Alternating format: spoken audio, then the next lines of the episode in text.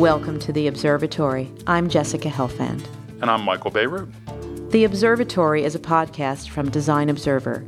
On each episode, we talk about a few topics that are on our minds and in the air. Our show is sponsored by MailChimp, which celebrates creative empathy in the world and creative chaos on the web. MailChimp. It is not hard to pronounce, people. Figure it out. so, following the midterm elections last month uh, in the United States, the editors of Time magazine published a cover showing Republican Senator Mitch McConnell, who's the presumptive majority leader, over the word change. More surprising still than that, it was drawn in the style of Shepard Fairey's now iconic Hope poster, which originally came out uh, in 2008 for Barack Obama's 2008 presidential bid. Michael, what did you think of Time magazine running this cover and, and how it summarized really what happened that week? I mean, I thought it was a really effective use of a graphic trope. I think some people were actually shocked by it, partly because the Shepard Fairey Obama poster is so iconic in almost a quasi religious sense. You know, this is sort of sacrilegious, you know, to kind of like depose Obama from his own poster and replace him with the, um, to my eyes at least, uh, less uh, mediagenic Mitch McConnell. One thing that was interesting was that uh, Fairey himself was very quick to point out that um, that this is not a cover he would ever do. I think he said it is not a cover he would do, and he did not do. In fact, yeah. I mean, how much does Fairey control this image? I think he probably, uh, at this point, it's as close to. Uh, uh, something that is just part of the common language as much as any piece of graphic design done in the last uh, 10 years, certainly. I think you go back to maybe Milton Glaser's I Heart New York for something similar, where it's uh, a piece of design done for a specific client, for a specific purpose, for a specific moment, and then suddenly, just by you know its its graphic power, or in the case of Glaser, its conciseness and its uh, mutability. Yeah, but this one has snark. This this this to me, yeah, oh, this, this is, to me has snark. Yeah, you, yeah. know, you know, it's like it's like they're saying, "You said you'd change, you didn't change. You want change. Here we are. We're the Republicans. Make no mistake, we're the GOP. We're bringing you change." And oh, by the way, we didn't have time to hire a new illustrator, so we just took the last illustrator, and now we're going to bring change to the White House because we're actually worried about things that are more important than illustration. Oh no, no, wait, wait, wait. I actually think that's that's one way of looking at it. But I think you know the the the, the audio accompaniment to this cover would be like wah wah wah like that, you know. Um, but I think the um, in a way there there may be something more depth there than just kind of we couldn't come up with a good illustrator for the cover. What there because really you know in a way, the, the, the, what makes the poster kind of work in a way that makes the cover work is that you know McConnell and the Republicans, their from my point of view, their position is whatever Obama wants. We don't want that. We want the opposite thing. So in fact, they sort of don't have any actual position without Obama as sort of like the uh, the pole star that they kind of turn uh, 180 degrees away from. So in a way, commissioning some new designer to come up with some new fresh design to reflect the new fresh direction that Mitch McConnell is going to take the Republican Congress. I mean, what is that fresh direction? You know, the fresh direction is is it, it's, it's deposing the previous uh, uh, point of view from the throne and then climbing up and kind of cladding yourself in exactly the same raiments that. Uh, that the person you're opposing, and, that's, and that happens to be Shepard Fairey. But yeah. the net effect is it's like taking a picture of the Mona Lisa and putting a mustache on it. That's really what it was. feels was like. Brilliant and a brilliant piece of art it was when uh, true. when Duchamp did that. Exactly, so, exactly. Yeah. Um, so if yeah. you were the creative director of Time Magazine or sitting on the editorial board, would you have done this? Yeah, I would have. And there's a, there's actually a, there's an interesting subtle thing that I really sense was a very deliberate choice. When when Fairey did um, um, his Obama, he did two covers before. One with Obama as the subject of on the cover Time. The other one was an anonymous Occupy Wall Street protest on the cover, both rendered in his quintessential style. And they were cover designs. They went from you know edge to edge, top to bottom. What's interesting about this particular treatment is that it's not a cover design. What it is is a poster in the style of the Obama Hope or Obama Change poster that's photographed as a poster and then kind of like stuck on the cover with the edges clearly there with actually the pin mark showing how the poster is being hung on this imaginary wall. And what does that the, uh, mean? what does that mean I to think, you? I, as far as I can tell, that means that they're sort of acknowledging that this is actually not an original cover, but it's an appropriation of something else. Mm-hmm. And uh, and I think they're just underlining the, you know, they're, they're highlighting the quotation marks and they're underlining the highlights, if you ask me. And I've been for what purpose? I don't know. They they could have just as soon done a, a full on Mitch McConnell cover, and that probably would have been all the more disturbing or something. I don't know. Right. But um, I sense there was a lot of brooding in the uh, in the art department and in the editorial uh, uh, meetings at time while they were really thinking, can we, should we, Dare we? Dare we? Yeah, exactly. exactly. One of the things that's kind of receding in our uh, uh, rearview mirror is that election, and I think we look at it. You know, certainly the most important part of it wasn't, uh, you know, how Time decided to do their cover. Uh, it interests us, but the thing that actually dominated the election here in the states more than anything else was the um, uh, fact that uh, supposedly more money was spent on the campaigns and the campaign advertising in this election than had ever been spent on any uh, midterms before and perhaps any elections before. And so um, that brings us, I think, to money and something that I uh, noticed you had seen, which is a uh, proposal to redesign the dollar bill. A guy named, a student, I think, named Travis Purrington, uh, went online with um, a complete makeover of American currency. Can you describe what that was? Because to me, it's sort of if, if money is the issue, why not just go right to the source and redesign money? Well, he did this really beautiful project, and it's gotten quite a bit of attention, uh, and I think rightly so. He's a student at the Basel School of Design in Switzerland, and in his research, he, he pointed out, among other things, that the United States dollar hasn't really been significantly changed since 1929, ironically, the year of the stock market crash easy number to remember. Um, he looks at uh, getting rid of things like uh, Masonic symbolism and national monuments, eagles, uh, old white guys, patterned cornfields. Um, and he looks instead um, at uh, things that can be representative of American culture that can be celebrated, that are perhaps more ubiquitous, that are more organic, that are more kind of really take issue with the fact that America is more than the sum of its kind of boring old historical parts. Yeah, and, and it also has to do with. Um, you know, celebrating the American worker in a very subtle way. It's, you sort of get it more through the captions of the of the images than the images themselves. One thing I, I thought that he did that I that I like quite a bit was even though they're simple, fresh, and modern looking, there's an underlying structure that um, he derived from the Masonic uh, imagery on our currency, eagles and pyramids with eyes in them and stuff like that. And then he also has kind of like subtly embedded all these references to existing currency. So I thought it had a lot of ingenuity to it, and, and it looks really modern. It looks super. Oh, it looks modern. really modern, yeah. yeah. And and I and I don't understand why uh, why money has to look old. You know, it's like in your pocket you will have the contemporary American is likely to have, you know, an iPod, which is, or, or an iPhone rather, uh, which is one of the most modern devices in the world, and then right next to it, they're they're likely to have some currency that looks like this like fever dream of some bearded, you know, robber baron, you know, smoking cigars and spitting into a brass spittoon in some smoke-filled gentleman's club, and just kind of, you know, Well, I mean, you could just probably like, make an argument that, that if something looks if something looks like it's you know special, it will be valued as such, right? So I think maybe that's where they were going in those robber baron days. It's, it's probably worth pointing out because I teach this course on blue. I did a little research on um, uh, the color green, and it turns out that the uh, French historian Michel Pastoureau, who wrote the the Bible on the history of the color blue, he wrote a book on stripes. He wrote a book on black. He's now come up with a book on green. And in in turning to the subject of green as a, a go to color for money, he points out that green as a pigment is known to be remarkably unstable as a chemical uh, substrate, which is why it's sometimes used, uh, particularly particularly to represent things that are fleeting, like love or childhood, and certainly money. So, and then, you know, there's other people who've written about it. I think Alexander Theroux wrote this great book uh, called The Primary Colors years ago. Hmm. And then he came out with a book on the secondary colors. And one of the chapters is on green. Greens now has these really lovely connotations. It's green. It means it's sustainable. It means it's good. Yeah, it means yeah, it's yeah. wonderful. But, you know, Goethe said it was the color of the middle class. So there you go. no, it's funny. And it's, um, um, you know, I think it's surprising if you, uh, uh, are a uh, provincial sort of American, which I am, to suddenly realize that money isn't green all around the world. It's it's really that's just an American thing.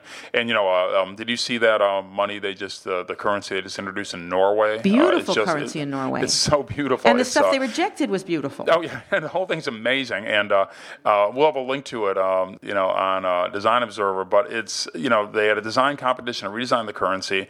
The architecture firm Snøhetta won, and their currency has images of nature. Basically, the, the challenge, the theme was to draw the images from the sea, and uh, beautifully done images that are just kind of really evocative and great, and, and actually, frankly, nationalistic given Norway's geography. Right. They, they gave uh, them then, a theme. It was a competition, yeah. I think, and there was a, the theme was water, which of course is big yeah. in Scandinavia. And then I think on the back, it's it's a sort of modern, more sort of pixelized version of something that looks quite contemporary. And it's like talking about something that I would actually, you know I, it's not supposed to be good to lust after money, but I would lust after that Norwegian money at the drop of a of, of a Norwegian hat, whatever you call it. Well, and you don't you don't have to be. stop there because uh, just two days ago, the uh, Norwegian government debuted its new design for uh, passport. It was designed by uh, an Oslo studio called the Neue Design Studio. We'll put a link to this on our site also. Um, very simple, simple plain color, very simple typography on the cover. When you put the passport under a UV lamp, you get a picture that shows up, which is a, a, la- oh. landscape. I mean, it's so subtle and it's so yeah, elegant. Yeah. And, you know, it looks really official and it's got this stamp on the front, but in fact, it's not dull and boring and nationalistic and ugly and, yeah. and, and, and go I, Norway. I will, you know, hey, I will not apologize for America, but um, this redesign of um, the passports that happened here a few years ago is just like another another disaster. It's you know, passports you just have this nice blue front to the United States of America. You open it up and they're just places to get your passport stamped. Now, every one of those pages has like a pre, it comes pre printed with like pictures of eagles and mountains and fields, and every spread has a quote. I was killing time and, and, and the last time I was going through customs, and most of the quotes are from guys on top of everything else. You know, I mean, really? Like, there's one quote from a woman, the rest are just one man after another. Whereas you got to hand it to the British. They're changing their currency in a couple years, and I think at least on one of these bills, they're planning on putting someone new, and I think it's going to be Jane Austen. So uh, Jane Austen, and who cared more about money than Jane Austen? it's like the main character in every one of her novels. They're always like the the men and the women who are trying to find love, but the impediment is always like the fortune that the young man had or didn't have, or was going to lose, or something or other. So this is a jury I want to be on, deciding what the right cultural literary reference is for the future of currency. And, you know, we're, we're having an anachronistic conversation now, aren't we? Because, we uh, you know, um, since the last time we talked, Apple Pay was launched, and pretty soon every single person and every transaction around the world is just going to be holding up some sort of handheld device to some sort of reader and some sort of thing is going to happen. And money will change hands without any money without any hands involved barely right? Eh, right and so suddenly just as we had to design cd boxes after those of us lucky enough to live at a time when 12 inch vinyl existed we've had to downsize and and then we had to deal with mobile protocols and so too will the currency discussion go the way of all credit cards. It'll become a tiny little thing and and uh, eventually it'll be just a chip in your ear or in your bank. Yeah, exactly. Your bank's yep, ear. So, yeah, so people um, people use their um, use their phones to pay for things, but the other thing they do that I know you really care deeply about is they use their phones to take pictures. And I know you just came from a giant photography exhibition in Paris uh, uh, that I'd like to hear about. It's called uh, uh Photo Paris, right? Pa- Paris, Paris photo. photo. It takes place every year uh, at the, uh, the Grand Palais, which is a beautiful domed building that is a great icon in the city of Paris. It was built in 1900 for the Grand Exhibition, the same exhibition that launched the Eiffel Tower. It's got the most beautiful vaulted ceiling of glass because there was no air conditioning, and uh, it is this, the the setting for this uh, very international exhibit that I'm glad I went to, but I don't think I'll soon go back. It was really it was why? it was why? crowded. Why? It was full of uh, very um, beautifully dressed people. It was full of very uh, wealthy people. It was full of very opinionated people.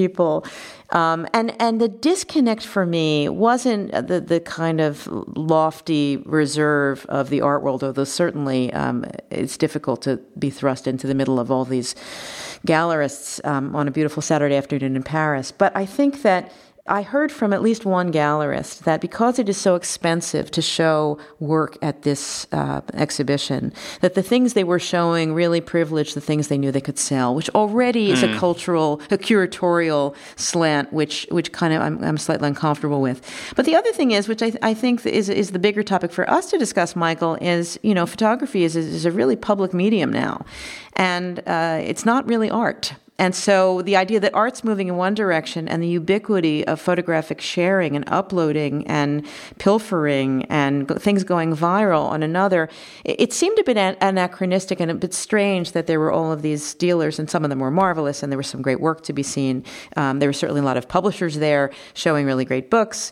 But I think the degree to which photography, it's it's it's now, it's everybody's doing it. It's, it's not a fancy thing. But did that, did that mean that? Well, did they show classic photography? Photography at the show as well? They showed classic photography. They showed new photography. And and and, and if you were looking like at a, at a at a Kertész or an Edward Weston or something, that seemed to have a different kind of value than it did than to modern. me. It did yeah. to me. I mean, I, I, I, still my, my pulse races when I see a you know a, a, a Man Ray photograph or or something from uh, uh, Edward Steichen, one of my heroes. But I think that the the most interesting thing that I saw was actually a talk I heard, and we will publish this talk on Design Observer, which was a talk given by Marvin Heiferman, who's one of our mm, occasional yeah, contributors. Yeah, yeah. And he gave this really interesting perspective on what he calls the slipperiness of photography.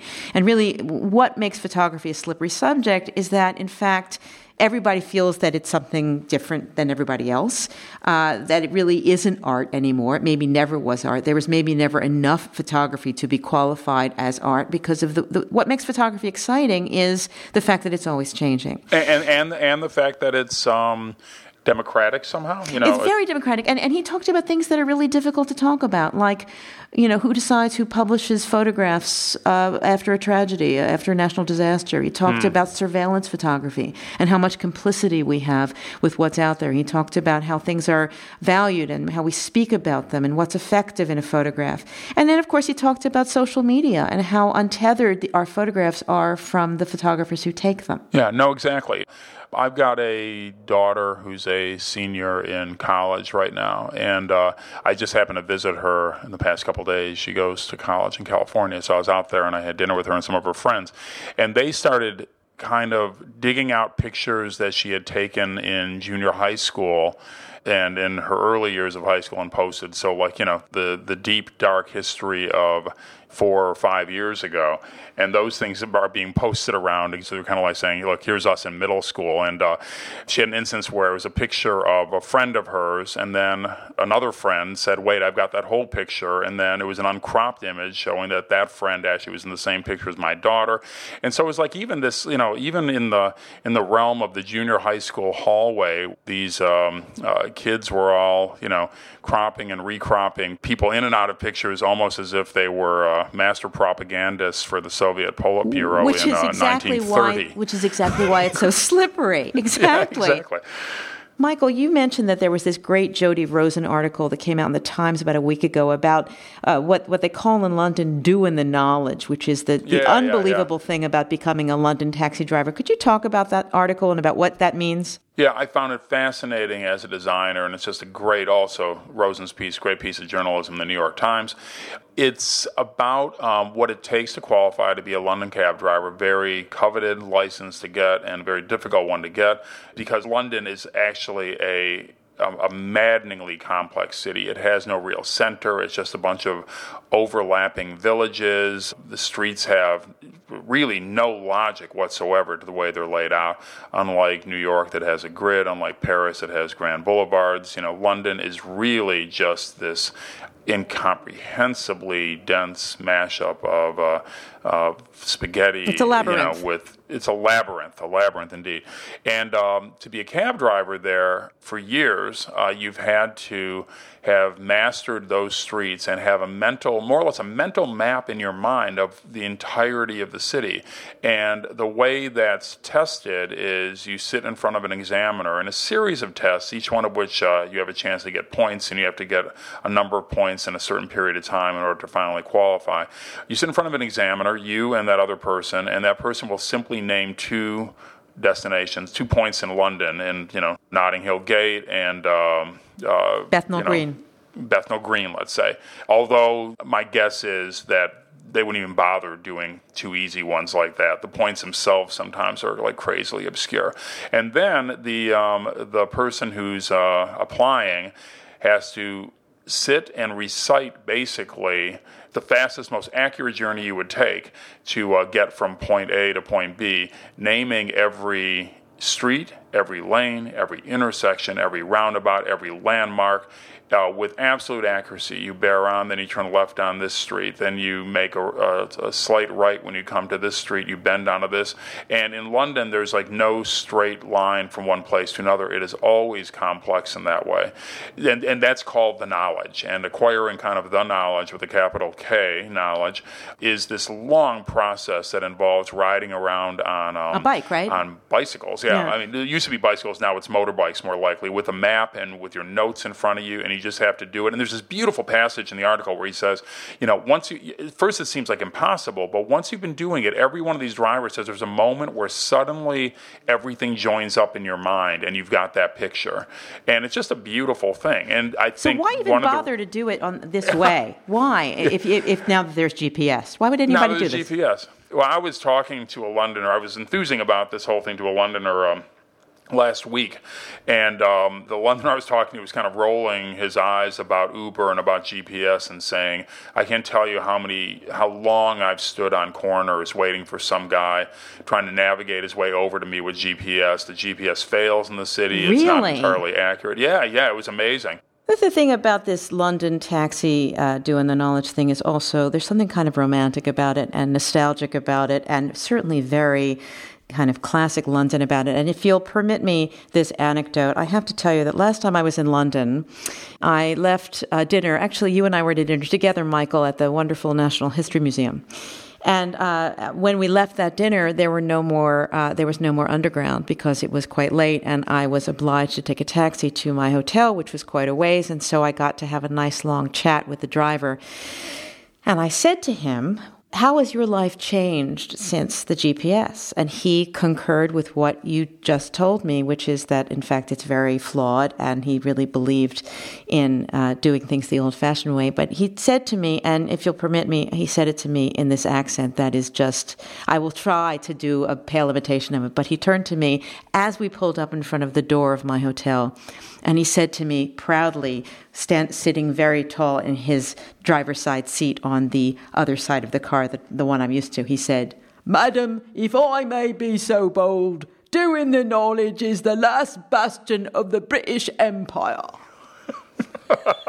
and with that, I got out of the car and into my hotel.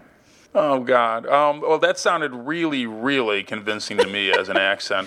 Every time I try to do my uh, kind of Cockney accent, my uh, British friends say I sound like Dick, as bad as Dick Van Dyke and Mary Poppins. So, uh, well, I thought you were going to say to me, "Don't quit your day job." So there you are. no, I, I, I, was very impressed by that. But it is true. No, it is um, sort of mastering that sort of Baroque complexity, and and I don't know, maybe there's just something to be said for Baroque complexity. You think about paper money, you think about so many of these other things um, Baroque complexity has its own kind of authority and sometimes its own kind of charm. And so, uh, uh, as designers, our tendency is always to drive towards clarity and simplification and ease of use. But just as we ended last time with talking about theater, there's something theatrical about this. In other words, mm. if you've ever been in a play and you learn blocking, you learn your lines by where you're standing when you give your lines. This Yeah, I yeah. know, and in a sense, this is the, this is the old concept of the memory palace, right? When the great orators Mm-hmm. Yeah, would actually look around and they would actually identify visual cues to remember where they were in their soliloquy. This is the same Yep. thing, only they're doing it with the entire city of London. you know, it definitely is a question about almost uh, about like kind of the cultural significance of what makes London London. The fact that people kind of value this idea that it can't be reduced to a global positioning system, that somehow this ability of people to kind of capture it all in their mind is what every kind of Londoner, I think, is like, you know, has the ambition to do. Only few of them will qualify to get these licenses, but everyone sort of wants that mental image, I think. But what do you think design could actually do? Is there something that, that designers could do to make that labyrinth, you know, easier to navigate? London has the model pedestrian wayfinding system, this thing called Legible London, that a firm called Applied created as part of a consortium a few years ago, and now it's uh, you know become very influential. And I worked on a New York version of it here in New York, and it's uh, it really is um, a mapping system that, because of GPS and because of digital mapping systems, lets you do things you were never able to do before. And one of the most interesting things you can do, and this is how I think the world of connects up with this uh, with a printed map and with the map we all have in our minds, is um, in London they invented this thing called heads up, or they propagated this thing called heads up mapping, meaning that uh, unlike any map you've ever seen in a schoolroom or any map you've held in your hand uh, as an atlas or anything else, north is not necessarily up. Instead, when you're facing one of these maps on a London street, what's up is the direction you're facing. So if you're facing south, south is at the top of the map. If you're facing east northeast, east northeast is the top of the map. The maps are rotated, you know, to whatever point it is that makes the direction you're facing be the very top. And you can see the logic in that. And how many times have you looked at a map uh, and thought, okay, you know, you have to rotate it to sort of think, okay, if I go straight, the second corner I turn left, but on the map it's Right. right. Those things that say you backwards. are here. You're never there Yeah, where yeah, they say you are. yeah. Yeah, you're never- you're never there for long. And so, what's interesting is that um, that's become sort of the new default standard. So, when we introduced, uh, when the when the version of, uh, of this pedestrian wayfinding system was introduced here in uh, Manhattan, in New York, I remember sort of like seeing uh, a prototype map that had, you know, downtown New York at the top and had uptown New York at the bottom, and I just thought, well, this is just you know, crazy. This is madness. You know, people aren't going to stand for this. Instead, when they polled people on the street, 80% of the people they asked preferred the heads up mapping. But do you think They that's just, of- New York because New York is so long and skinny and gridded? No, no, no, no, no. This was anywhere. I think Oh, it's really? because people are people are so people have gotten so acclimated to GPS as a way of navigation that they just expect the map to be the direction they're going and not have any reference to those cardinal points. That really seems to be what's happening. And it used to not be you used to not be able to enable it if you're just uh, pasting up the same printed map and moving the "you are here" dot from one place to another. Now, um, because these maps all exist as one giant database that you can manipulate infinitely, when you rotate it, all the icons and all the landmarks and everything else rotate at the same time. It's really miraculous, and it makes all these new mapping technologies possible. The Observatory is a podcast from Design Observer. Our website is designobserver.com, and you can find links to Travis Purrington's dollar bill designs, the McConnell cover of Time magazine, and all the other things we talked about today if you visit there.